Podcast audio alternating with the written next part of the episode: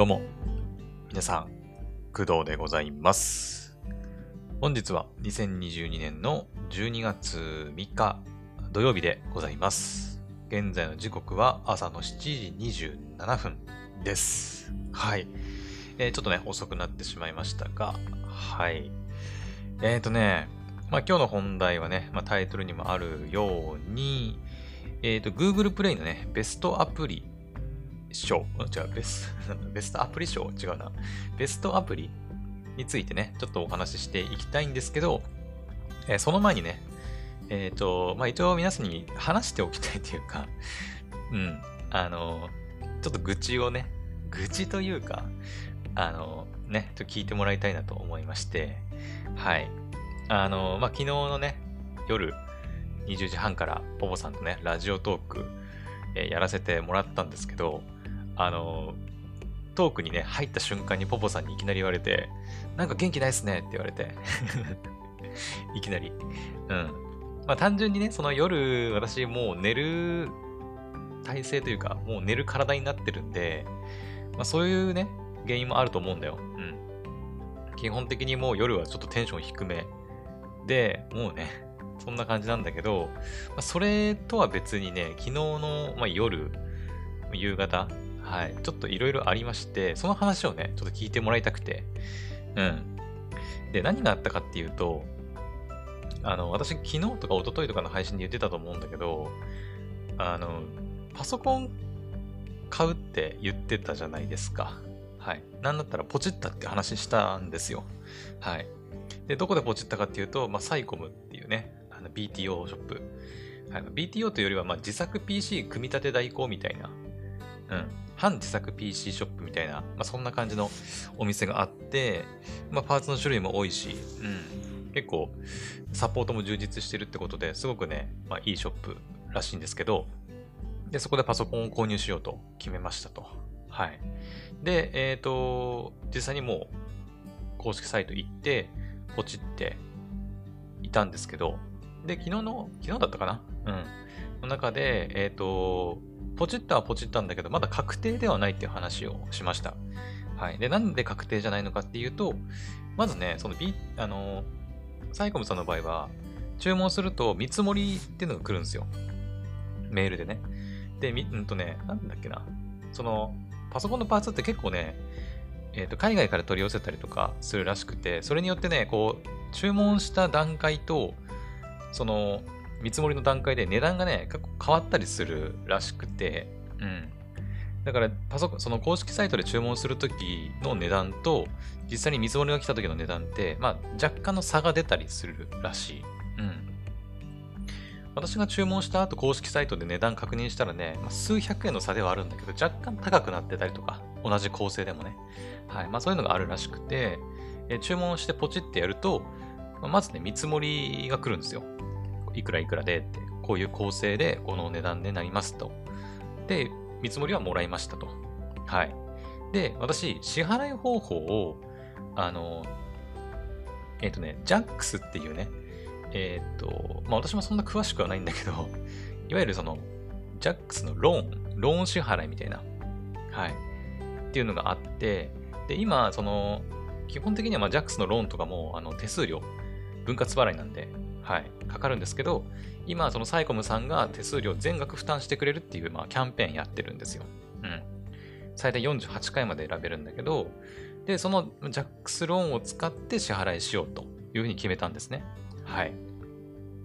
で、JAX ローン使うと何がいいかっていうと、まあ、さっき言ったように、キャンペーンの時だったら、まあ、手数料ゼロなんで、あの、まあ、普通ね、例えば、えー10万円のものをなんか3回とかに分けて支払いしようとすると、あの、まあ、10万円じゃ済まないわけですよ。手数料プラス。うん。その回数とかにもよって結構ガーって増えたりとかするんだけど、1万円、2万円とかね。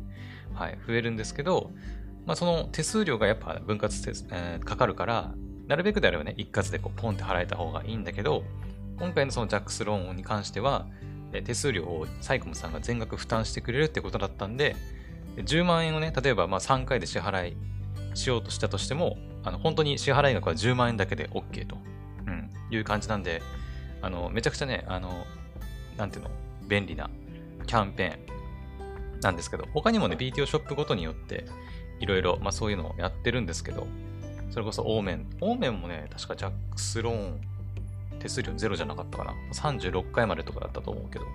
うん、まあそれぞれショップによって違うんですけど、中にはそういうのやってない、ね、ショップもあるし、はい。まあ、ジャックスローンとかオリコローンなんかはね、いろいろやってたりはするけど、手数料無料まではやってないみたいなショップもありますね。はい。で、えっ、ー、と、私今回ね、そのジャックスローンを使って、えっ、ー、と、分割払いで、はい、お願いしたわけですよ。うん。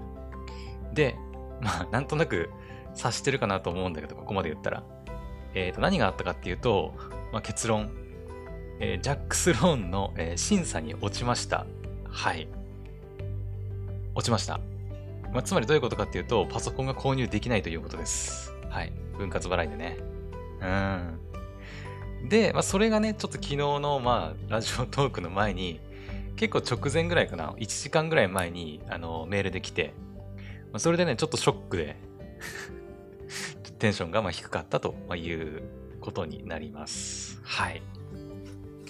ね、審査落ちちゃったんですよね。はい。あの、ジャックスローンって、まあ、ジャックスとの契約になるんですよ。うん。その、各ね、そのパソコンショップとの契約じゃなくて、まあ、ジャックスだったり、まあ、オリコローンだったらオリコとの、ま、契約に、まあ、個人的な、個人的な契約って言うとあれだけど、うん、の契約になるので、まあ、それぞれで審査が発生します。はい。まあ、クレジットカードとかね、あの契約するときもそうだけど、審査ありますよね。はい。まあなんか、年収がいくらでとか、仕事何しててとか、家族構成はとか、まあそれあるじゃないですか。そういうのをまあ開示して、えっ、ー、と、この人には支払い能力があるのかっていうのをなんか審査されて、じゃああなただったらまあ大丈夫ですよっていうことでまあ分割払いできるみたいな状況になるんだけど、はい。ダメでした。私の場合は。うん。まあなんか、18歳以上？ね、学生さんとかだと、まあ大学生は問題ないのかな？うん、問題ないとは思うんだけど、まあ金額もね、やっぱ金額だからっていうのもあるかもしれないね。うん。あとは単純に私の年収が少なすぎるっていうのがまあ一番の原因かなとは思うんだけど、はい。まあ正社員でもないしね。うん。まあいろいろ思い当たる節はあるんだけど、その、なんていうの？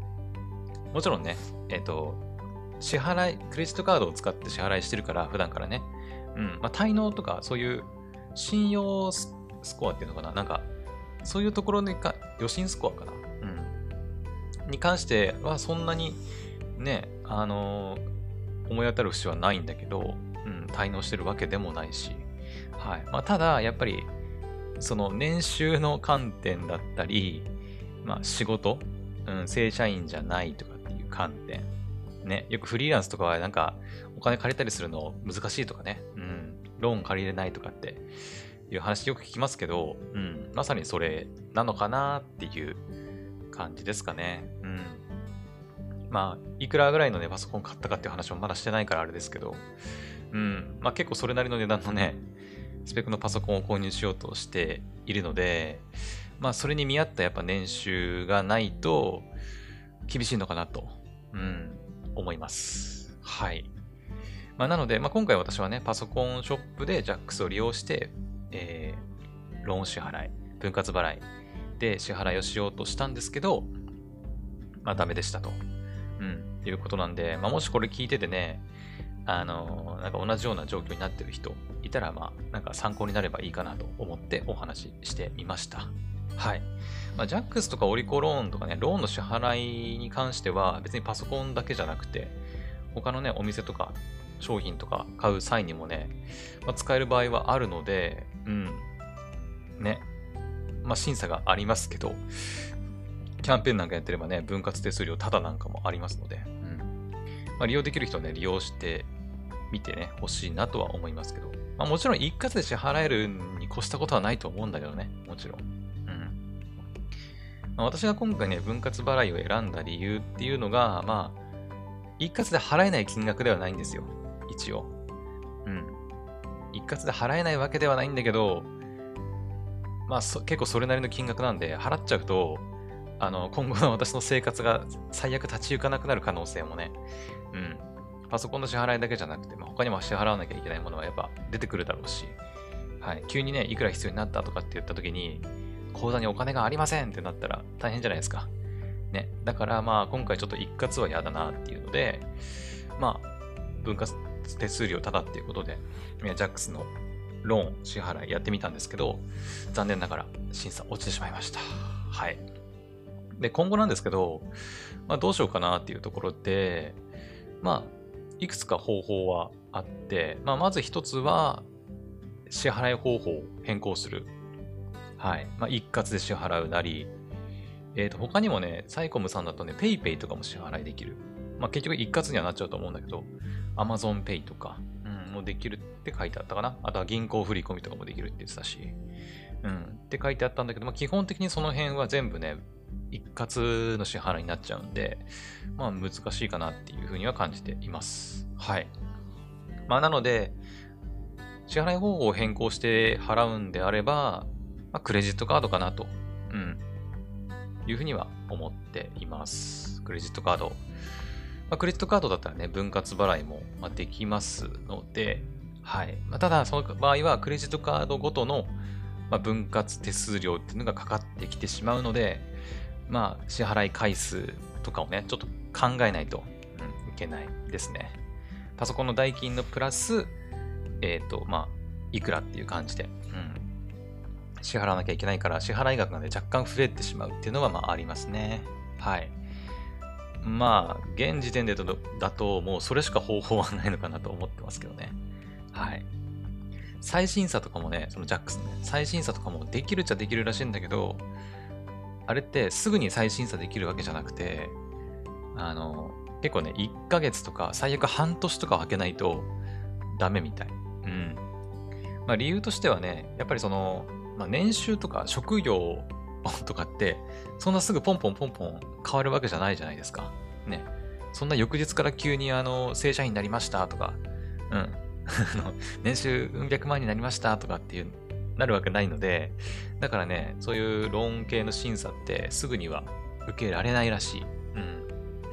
まあ、なので、うん、まあ、もし、私もね、ネットで調べて、自分で、私申し込んだ後にね、その 調べたんですよ。まさか落ちるとは思ってなかったから。うん。まあ、落ちる可能性もなかったわけじゃないんだけど、ね、自分でも分かってるし、うん、ゼロではなかったんだけど、まあちょっとね、はい、落ちてしまったんで、その後いろいろ調べたらね、なんか、落ちないためのコツじゃないけど、なんか固定回線の電話がある場合は、固定電話書いた方がいいよとか、ね、書いてあったんで、わあ、書くの忘れてたわ、みたいな。うん。私、携帯の番号しか書かなかったんだけど、まあいいだろうと思って。うん、なんか固定電話書いた方がいいとかっていうのあるらしいよ。うん。まあそういうね、なんかちょっとこう、通りやすくなるコツみたいな、まあ、コツと言ってもね、やっぱ、アルバイトよりは、正社員がいいとかさ、まあそのぐらいだと思うんだけど、うん、支払い滞納してないとか、ね、他のところでもローンのを組んでないやないかなとかさ、まあ、そういうのあると思うんだけど、はいまあ、何かしら参考になると思うので、一応ね、そのローン組んだりとか、申し込むときは、ちょっと自分でいろいろ調べて、通りやすくなるような、うん、方法を探ってみてほしいなと思います。はい。もちろんなんか自分に自信がある人、年収にも問題ない、あの、職業も正社員で働いててとかっていう人だったら別にいいと思うんだけど、はい。というわけで、まあちょっと本題の前に言って言いながらかなり喋ってしまったんですけど、うん。うんと、私、パソコンポチったんだけど、えっ、ー、と、決済の点において、えー、ジャックスローンの審査に落ちてしまったというお話でございました。はい。というわけで、まあ、若干ね、それがあって、昨日テンション低かったんですけど、はい。というわけで、じゃあ早速今回の本題行きましょうか。まあ、だいぶね、ちょっと長くなっちゃったんだけど、まあ、今回ね、本題自体はそんなに、あの、大きくないんですよ。とにかく伝えたいのは、えっ、ー、と、 Best of 2022特集ということで、これ、クドラジで言ったんだっけか？言ってないかな？言ってない気がするな。えっ、ー、と、多分ね、実況の方、ゲーム実況の方で、えっ、ー、と、ヘブン・バーンズ・レッドか。ヘブン・バーンズ・レッドのゲーム実況をしてるときに、えっ、と、アプリ上でね、そのヘブン・バーンズ・レッドが、その Google プレイの、あくまで Google Play ね。あの、私、基本的にもう Android でね、あの、スマホ使ってますので、iPhone 使ってないわけじゃないんだけど、基本的に Google Play でアプリインストールしたりして使っています。はい。で、えっ、ー、と、その Google Play で配信されてる、まあ、アプリの中で、まあ、ベストオブ2022を決めようみたいな、まあ、アワードですよね。多分毎年やってるんじゃないのかな。まあ今ね、そのページ見てますけど、えー、Google Play のベストオブ2022は今年最も注目を集めたアプリやゲーム、漫画に贈られるアワードです。2022年の終わりを迎えるにあたり、今年はどんな1年だったのか、あなたと過ごしたアプリやゲームとともに振り返ってみましょう。Google Play でユーザーの皆様が選んだ栄えある受賞作を発表しますということで、うん。まあ、その、なんだろう、ノミネートされたっていうお知らせがね、ヘブン・バーンズ・レッドに来てて、ぜひ、その、ユーザーの皆様に、ヘブン・バーンズ・レッドを、その、なんだ、投票できるんですよ。まあ今ね、その いろいろ、えっ、ー、と、アニソン大賞とかもそうだし、あともう終わっちゃったけど、なんか、プレイステーションのなんかゲームミュージックアワードみたいなものとかね、まあこの年末、そういう特集というかアワードみたいな、年間アワードみたいなよくあると思うんだけど、はい。まあ、ユーザーが選ぶ、なんか、投票できるのがあって、まあ、ぜひヘブン・バーンズ・レッドに投票してねっていうのをやってたんですよ。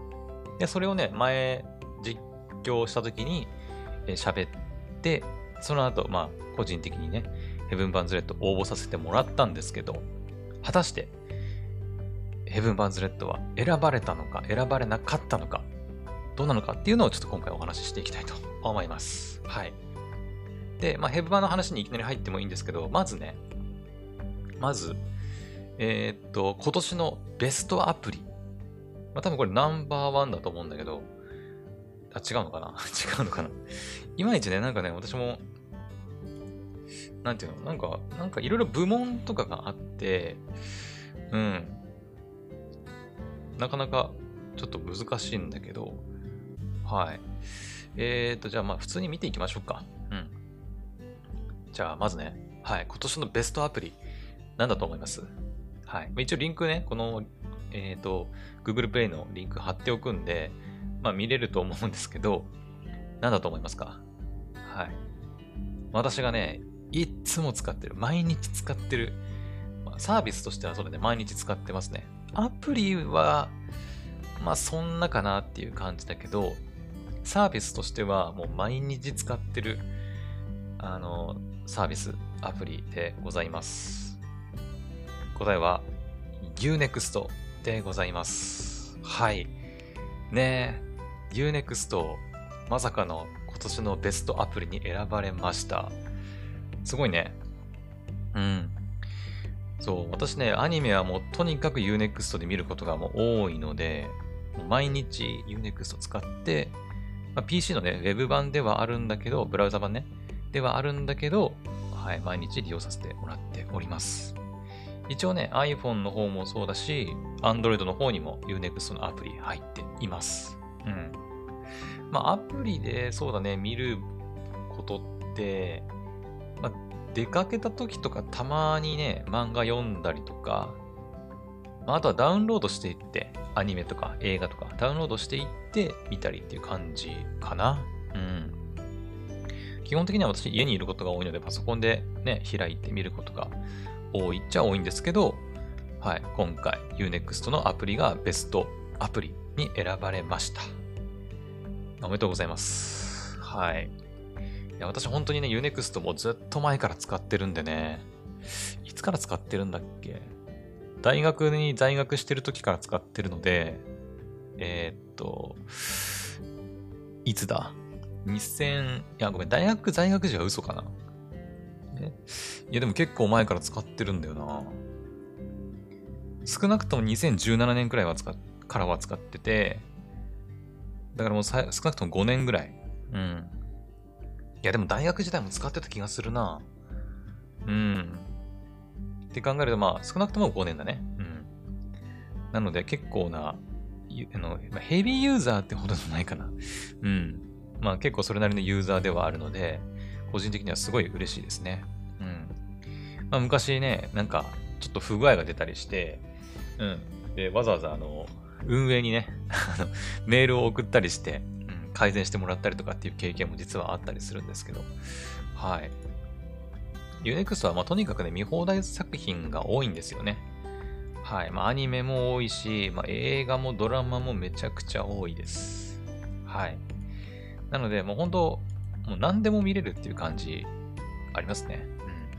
うん。とにかく迷ったら Unext 契約しとけば、あの、見れない作品ないんじゃないかなっていう気はしてます。もちろんね、アニメとかもそうだし、あの、なんだ、有料か、課金じゃないと、課金しないと見れないっていう作品もね、多々あるんですけど、アニメで言うと、それこそなんだ、今期なんかあったっけ？前だとね、あの、メイドインアビス。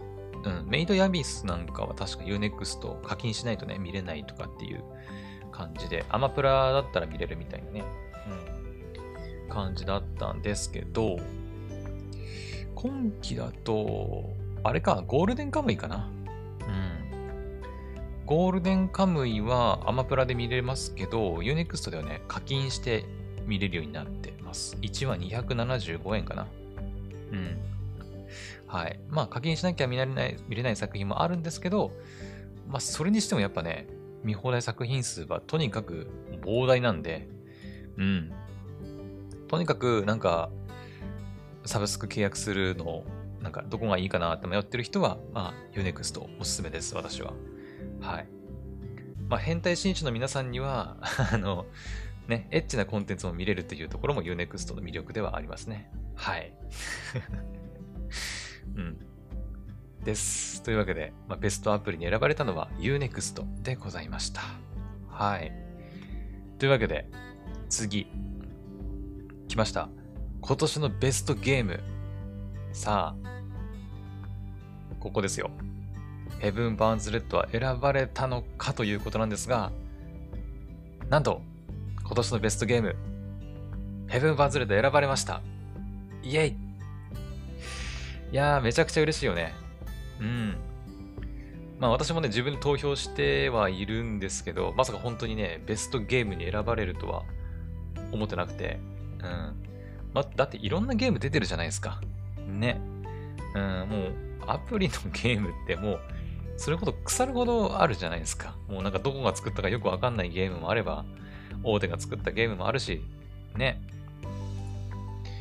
ねえ、なのに、まあその中でね、ナンバーワンに Google Play のね、ベストオブゲームに選ばれたということで、本当おめでとうございます。はい。まあ一応説明書いてあるので読みますけど、えー、切ない感情を押し出した世界観が多くの人の心を掴んだ新作 RPG。ユーモア溢れる日常パートから、金銭に触れる感動的なシーンまで、丁寧に作り込まれたシナリオが魅力です。ゲーム初心者にも分かりやすい UI やコアゲーマーを楽しませる幅広い機能性も多様なユーザー層への支持を広げたポイントということで。うん。まあ UI に関してはまあ確かに分かりやすいっていうのはあるけど、前にね、あの、ラジオトークで話しましたが、ヘブン・バズ・レッド難易度的には結構難しい部類だと思いますよ。うん。私もね、今、もう3月ぐらいからね、今年のゲーム実況ずっとやってますけど、最初の方はいいんですけど、結構ね、もう今の一番進んでるとこでいくと、まあメインストーリー第4章前編とかだと、だいぶね、クリアするの難しくなってますよ。うん。めちゃくちゃ難しいっす。はい。まあ、なので、まあ、やっぱゲーム自体があんまり得意じゃないっていう人にはちょっとお勧めしづらいんだけど、途中から多分進められなくなる可能性はちょっとあるかなとうんあの、3章かな。メインストーリーの3章のボスがね、強すぎて、難易度下げられるっていうね、その アップデートでっていう事態にもなったことがあるぐらい、はい、難易度は結構高めかなと。うん。まあ、その辺はやっぱコアゲーマーにしたら、ね、やっぱやりがいがあるっていう意味で言えばね、いい点ではあると思うんですけど、初心者からするとちょっと難しいよ、勝てないよっていう声は上がってそうな気はしますね。はい。で、なんと今回ね、ヘブン・バンズ・レッドベスト・オブ・ゲームにも選ばれてるんですが、なんとそれ以外にもね、3部門取ってるらしくて、まあそ、それ以外っていうかね、部門あって、えっ、ー、とね、ユーザー投票部門のゲームカテゴリーで対象か。だね。2部門か。ユーザー投票部門のゲームカテゴリーで大賞を取っています。あとはストーリー部門も部門賞を取っています。です。すごいよね。うん。確かね、ストーリー部門のね、対象は、確か、鋼の錬金術師じゃなかったかな。あの、ゲーム、鋼のね、ゲームありますけど、まあ私はちょっとね、あの、ちょっとプレイして、ちょっとっていうかあれか、ベータテストでプレイして、まあ、なんか、ゲームとしてはあんまり面白くなかったというか、うん、微妙だったんで、結局、それ以来やってはいないんですけど、うん。まあ、ストーリー部分に関しては、ね、やっぱ原作とかアニメがあって、なので、はい。まあ、選ばれてもおかしくはないのかなっていう気はしてますね。うん。はい。というわけで、まさかのまさかで、はい。ヘブン・バーズ・レッドが今年の Google プレイのベストゲームに選ばれたというお話でございました。はい。本当におめでとうございます。いや、なんか本当にゲーム実況やってきてよかったね。うん。まあ、今後もね、もうバンバンヘブン・バーンズ・レッドやっていくつもりではありますけど、はい。それこそさ、あの さっきね、その本題の前に話したパソコンうん。ヘブ版って Android、iPhone 版、iOS 版出てるんですけど、それ以外にね、Steam 版っていうのがあって、パソコンでね、プレイもできるんですよ。はい。パソコンでプレイすると何がいいかっていうと、スマホ版って横長なんだよね。はい。横長なんだけど、パソコン版だとね、そのフル HD とか、なんだったら 4K とかもね、はい、プレイできます。うん。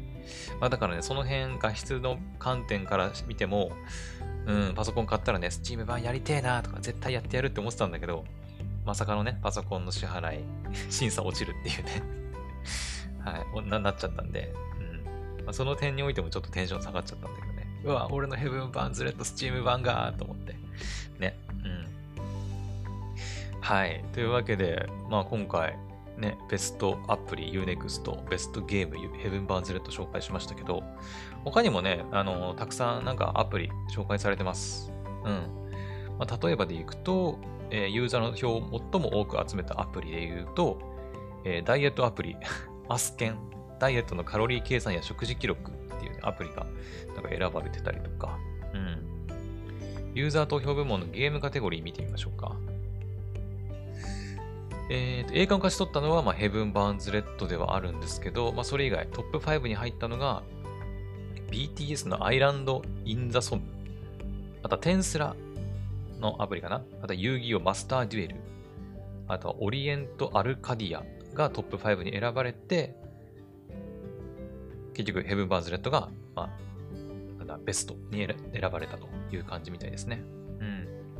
まあ、ノミネート作品としてはもっとたくさんあって、まあ、ハガレンもそうだし、エイペックス、ああとタワーオブファンタジー、幻塔ね、とかも選ばれてるみたいですね。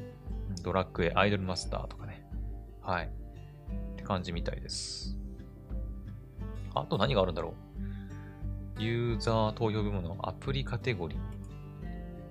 ゲームじゃないってことか。あトップ3、ポケトーク、AI 音声翻訳、ダイエットアプリ、ドラえもんチャンネルアプリ。うーん。なるほど、なるほど。ベストゲーム特集を開けばなんか出てくるのかなえーベストゲ、 Best of 2022ゲーム特集。で、ベストに選ばれたのはヘブン・バーンズ・レッド。ユーザーの票を最も多く集めたゲーム、ヘブン・バーンズ・レッドなんですけど、エキサイティング部門の大賞を取ったのは、遊戯王マスター・デュエルらしい。キュートカジュアル部門大賞はドラゴンクエストけしケシ。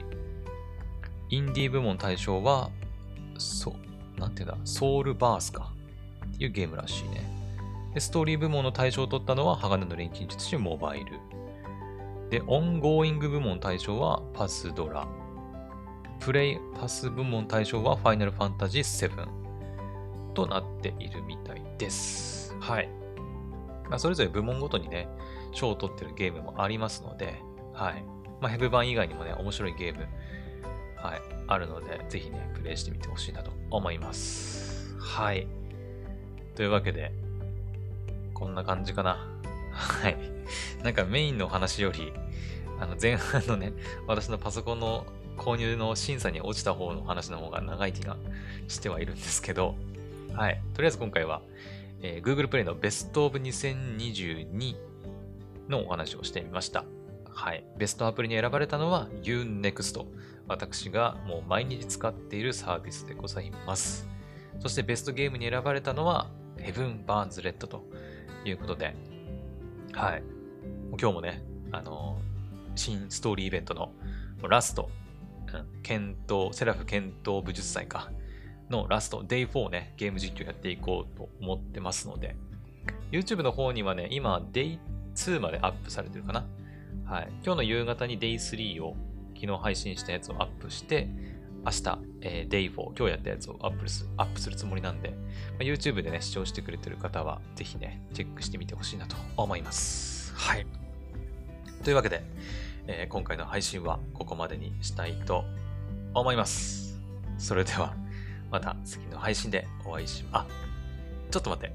ちょっと待って。一応言っておこう。ごめん。あの、本当に最後締めるとこまで行ったんだけど、えっ、ー、とね、明日、あ、昨日も言ったんだけどね、明日と、えー、来週、月、火、水、木なんですけど、私ね、ちょっと仕事がね、来週結構立て込んでて、えー、かつ明日はアニメが結構更新されるので、ちょっと明日からね、5日間ぐらいちょっとポッドキャストお休みするかもしれません。